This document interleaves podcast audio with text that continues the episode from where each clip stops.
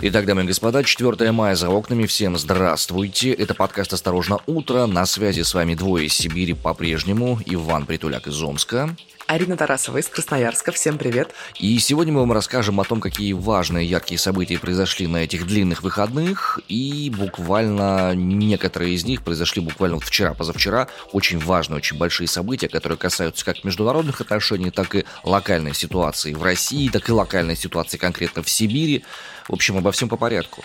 Ну, больше всего, конечно, отличился на этих выходных министр иностранных дел а, российской стороны Сергей Лавров. Также продолжают гореть леса за Уралом. Вот, например, под Красноярском несколько дней назад бушевал очень сильный пожар. Сегодня об этом поговорим. Вчера праздновали, ну или не праздновали скорее, а отмечали красным фломастером в календаре Всемирный день свободы печати. Россия опустилась на кое-какое место. В общем, об этом и о многом другом прямо сейчас.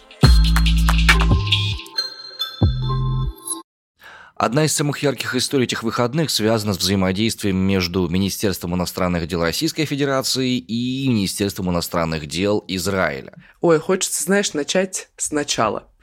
Сергей Лавров давал интервью итальянскому телеканалу. И прозвучала вот какая фраза, ставшая уже, мне кажется, буквально великой цитатой, но великой, разумеется, в кавычках. Я позволю себе ее прочитать целиком, чтобы ничего не вырвать из контекста. Далее цитата Сергея Лаврова, министра иностранных дел России. Он Зеленский, выдвигает аргумент, какая у них может быть нацификация, если он еврей.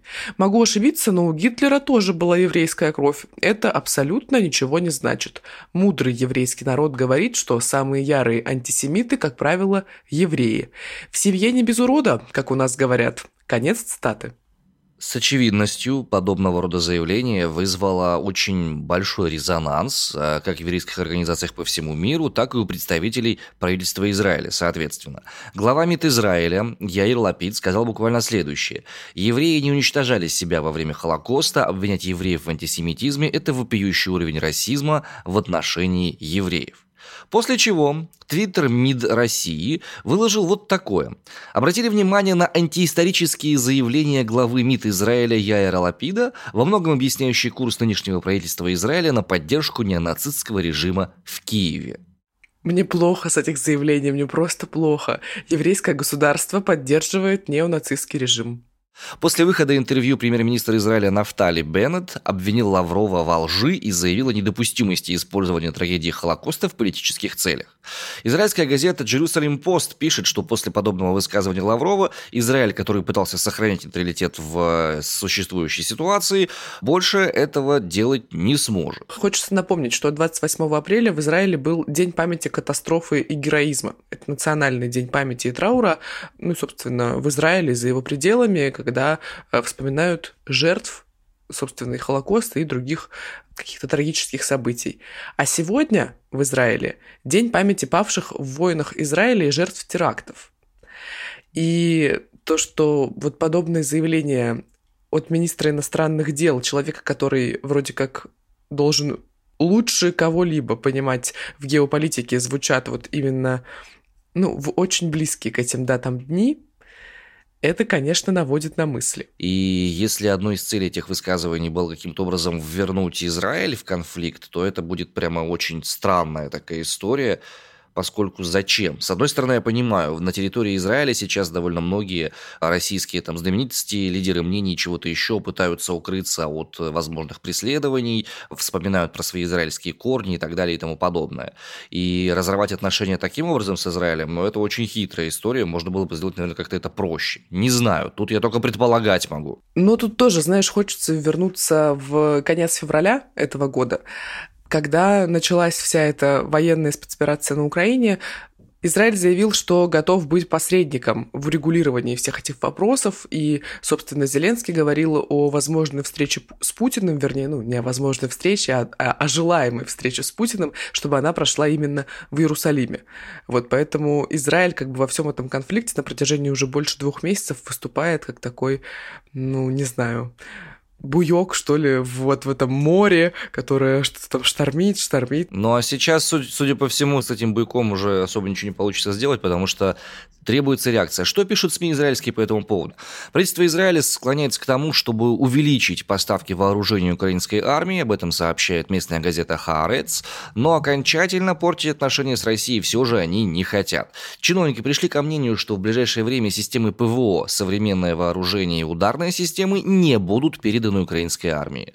В Израиле считают, что поставка современных разгрузок, ну, то бишь это специальная форма одежды, которая позволяет распределить вес по там, разным частям своего тела, и прочее личное снаряжение для бойцов, а также систем предупреждения от ракет и самолетов, это допустимо и отношения с Россией не испортит. Сожалению, э, за Уралом продолжают гореть леса. Площадь пожаров под Минусинском, это небольшой город, под Красноярском достигла почти 300 гектаров. Вот буквально 2 мая это происходило. Там горели леса на площади 250 гектаров и трава на площади 40 гектаров, сообщают в МЧС. Очевидец снял видео, это, конечно, ну вот я у себя в сторис публиковала, я что-то заходила, пересматривала, и это ну, я не знаю, это кадры из апокалипсиса. И вот как они звучат. Степан еле выбежит.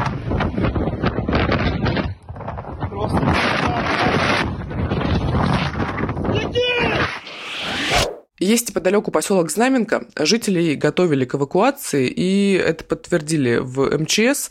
Тушение также осложняли порывы ветра до 15 метров в секунду, и сегодня тоже вот сохраняется такая погода. 15-18 метров в секунду ветер, очень переменчивая погода. Вот у меня, я в окно смотрю, там что-то только что была какая-то свинцовая туча, сейчас уже ее куда-то снесло. Вчера я насмотрелась всех этих видео перед сном, было скажем так, неприятно. И также вчера отменили режим чрезвычайной ситуации в Минусинском районе, потому что вроде как опасность миновала, и сильные пожары уже тоже ушли. И также, что любопытно, накануне Роспотребнадзор не выявил загрязнение воздуха в Красноярске, а также исследования провели в Минусинском районе, по которому как раз прошли крупные пожары, и вот в том самом селе Знаменка выявили превышение по оксиду углерода, внимание, в полтора раза а недалеко в санатории Сосновый Бор в 1,2 раза. Об этом сообщает главный санитарный врач региона Дмитрий Горяев. И мне смешно. Потому что 1 мая, когда вот как раз уже бушевали пожары недалеко от Красноярска... Дышать невозможно было в Красноярске стопудово. Я вышла на улицу, это было просто невероятно. Я очень давно такого не ощущала, учитывая то, что, ну, я как-то не особо восприимчива, знаешь, ко всем этим. То есть, например, когда на Красноярском смог, многие люди выходят и говорят, ой, чувствую, воняет вот этим всем смогом. Я не чувствую. Но тут воняло дымом, как бы, от пожаров. Красноярск окутало этим дымом, я вышла, действительно, это было просто отвратительно. Ну вот, собственно, главный санитарный врач региона заявил о том, что небольшие такие, знаешь, превышения. Ну да, а то, что людям плохо становится, это фигня и мелочи, как бы, да, это ж люди сами себе придумали. Так вот, а теперь о людях. Полицейские задержали некоего Сергея, который 29 апреля трижды поджег сухую траву в Назаровском районе Красноярского края. Я предлагаю познакомиться с Сергеем. Сергей, расскажите же, в связи с чем вы задержаны сотрудниками полиции? В связи с поджогом сухой травы. Где и когда вы совершили поджог сухой травы? Э, вчера, получается, 29.04.2022 года, около 8 часов вечера. Ехал со стороны Ачинска в Степное, Первый поджог совершился сухой травы, не доезжая деревни Сереуль, не доезжая речки. Второй за деревней Сереуль, напротив силосной ямы.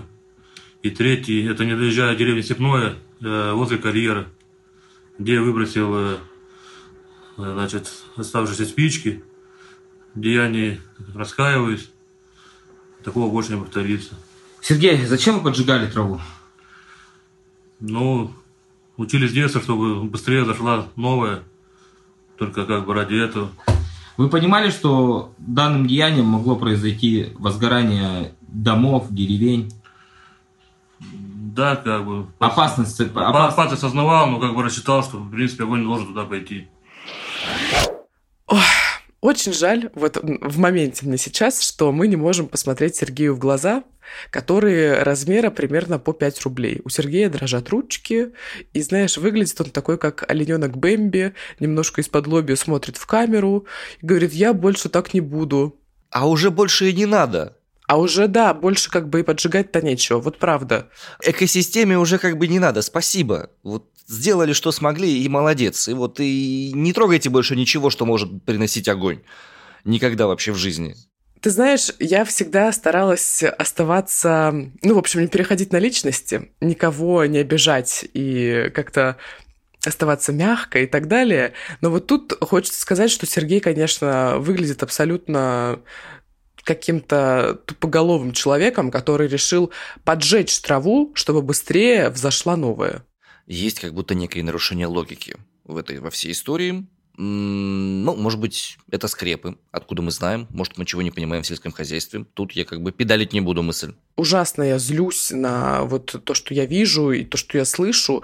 Я не знаю, с каким опытом жизненным нужно жить, не знаю, бэкграундом или чем-нибудь еще, но вот чтобы вот такие вещи делать, а также вот такие вещи, как, например, сделал фермер в селе Анцарь Канского района Красноярского края, Полицейские заметили выжженный кусок земли, и мужчина объяснил, что так пытался облегчить свой труд.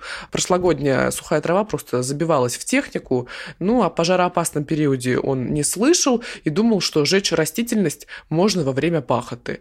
В отношении фермера составили административный материал за нарушение правил пожарной безопасности. Ну, это неэффективно абсолютно, вот эти административные протоколы, ни для чего. Ну, заплатит он штраф, и что? На следующий год выжжет еще больше. Просвещение то единственное, что нас спасет. Я понимаю, Арин, тебя очень хорошо понимаю. Напомним тем, кто не в курсе, горит сейчас Красноярская область, Новосибирская область и Омская, в том числе север. А у нас там тайга и все остальное. И, в общем, зеленые легкие планеты, они, к сожалению, постепенно исчезают, потому что э, люди не очень следят за своим огнем, а кто-то специально запускает пал для того, чтобы потом этот лес продать по дешевке куда-нибудь, например, в Китай. Ну вот видишь, Иван, мы пытаемся спастись от НАТО, по мнению некоторых наших властей, а нужно спастись, мне кажется, от самих себя.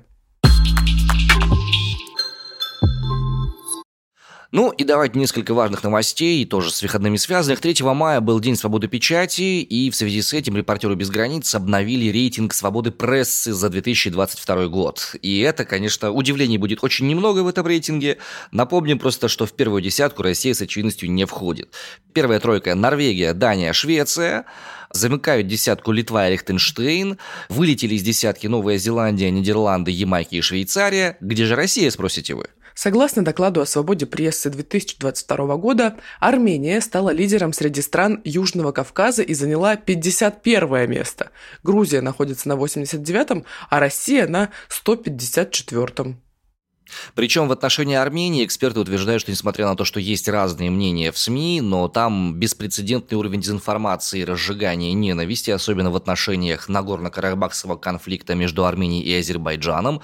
И в Грузии медиаландшафт тоже поляризован и страдает из-за вмешательства в работу СМИ официальных властей.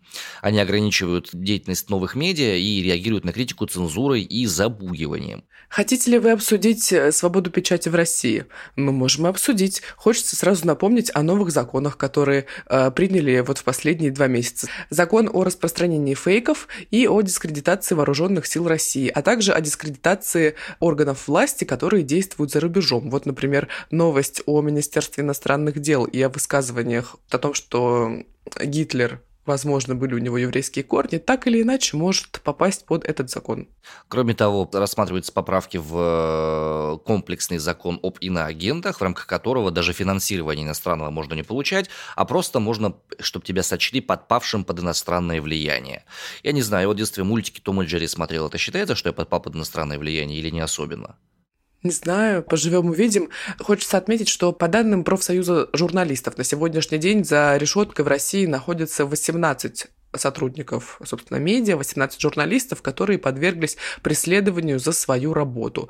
Сравнительно недавно в этом списке было лишь 13 человек, но только за последний месяц было арестовано еще 5 журналистов. Новые уголовные дела связаны в основном с позицией журналистов э, касательно спецоперации на Украине. Ну, я так несколько имен напомню, кто сейчас находится под арестом. Это Иван Сафронов, на котором два эпизода дела по госизмене. Также Зарифа Саутиева, Эдуард Шмонин, Александр Дорогов, Ян Котелевский и многие-многие другие. А почему я об этом говорю? Потому что профсоюз журналистов как раз-таки накануне призывал писать журналистам письма поскольку вот 3 мая отмечался День Всемирный день свободы печати. Завершить эту новость хочется очень простой и красивой цитатой. Статья 29 Конституции Российской Федерации. Пункт 4 и 5. Четвертый. Каждый имеет право свободно искать, получать, передавать, производить и распространять информацию любым законным способом. Перечень сведений, составляющих гостайну, определяется федеральным законом. И пятый. Гарантируется свобода массовой информации. Цензура запрещается. На выходных произошел очередной интересный случай, необычный, с Олегом Тиньковым, многострадальным. Он написал пост, в котором попрощался с Тинькофф банком и с Российской Федерацией. Озвучивать его, к сожалению, мы не можем, потому что в нем есть ряд утверждений, которые могут счесть дискредитацией, поэтому желающие могут посмотреть там, где он находится, в сетях... Э, экстремистских. Экстремистских, которые тоже запрещены на территории Российской Федерации. А Тинькофф напомнил, что в последнее время ему стали поступать угрозы, и он вынужден был продать свою свою долю в Тинькофф банке за смешные, по его словам, деньги, 3% от их действительно рыночной стоимости. Но опять же, это по его словам.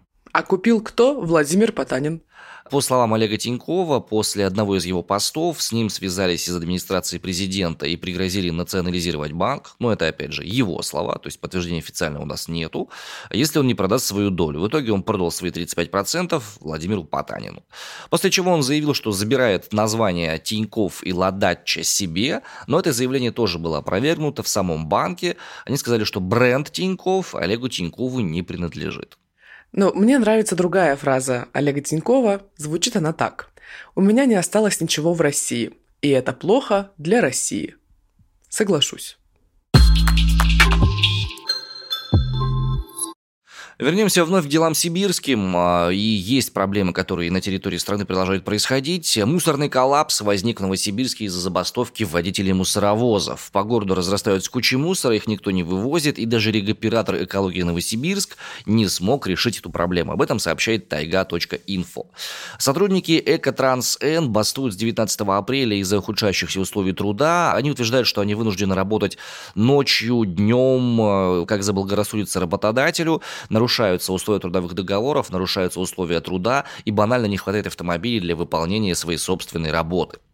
Цитата буквально следующая, об этом говорит э, издание «Сибкрай». «Увеличивают без основания рабочий день, нам ставят 14-15 часов путевки официальные, хотя не имеют права. Оплата никакая. Говорят, дадим вам 10 тысяч, может быть, а может и не дадим. Вот и результат. И на самом деле проблемы, связанные с мусором в Сибири, это нетривиальные очень вещи, потому что эксперимент с регоператорами, по крайней мере в Новосибирской и в Омской области, как будто бы не очень сильно удался. В нашем городе сейчас тоже огромная куча мусора в тех местах, где они доходиться не должны, по идее. Прямо завал высотой в два человеческих роста в некоторых местах находится. Ну и в Новосибирске, судя по всему, похожая ситуация. Но там как бы бастуют, э, регоператор не смог справиться, а у нас ну, что-то тоже регоператор не справился, но бастовать по этому поводу, судя по всему, некому, просто никто не возит. В Новосибирске, напомню, ранее решили приостановить работу мусоросортировочного комплекса из-за проблем с мусорной реформой и региональным оператором, соответственно. Гнием и горим. Удивительный курс доллара складывался в последние дни. На Форексе во вторник, 3 мая, доллар США снижался до отметки в 66 рублей за 1 доллар. Об этом сообщает РИА Новости. Курс доллара, как отмечало агентство, в этот день снижался по отношению к другим основным мировым валютам в рамках коррекции. Курс общеевропейской валюты, я говорю о евро, опускался до 69 рублей. Вот я смотрю на эти цифры, и кажутся они мне бутафорскими буквально. Мне кажется, ты знаешь, просто декорация. Ну смотри, купить-то ты можешь? Да, а потом я продам за 40? Не знаю. У меня их нет, поэтому рисковать я не планирую по этому поводу. Я покупала, когда было дороже. И последний раз, когда я смотрела, за сколько я могу продать, вот как раз продать я могла где-то за 68. Но делать я этого не планирую. Во всяком случае, в ближайшее время точно. Ну, я думаю, что совсем не планирую. Поэтому не знаю, какая-то ширма определенно. Это мне напоминает ситуацию из, э, господи, у кого что было, у Дональда Биссета, по-моему, была такая штука. Очень сложно догадаться о том, что происходит по буграм на ковре, под которым дерутся бульдоги.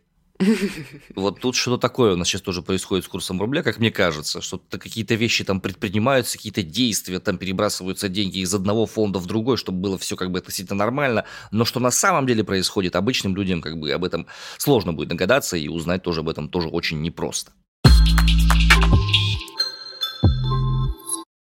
Из интересного, возвращаемся к э, украинским вопросам. Э, тут выяснилось, что, оказывается, Анджелина Джоли, которая является спецпосланником управления Верховного комиссара ООН по делам беженцев, находится в городе Львов в рамках личного визита в регион.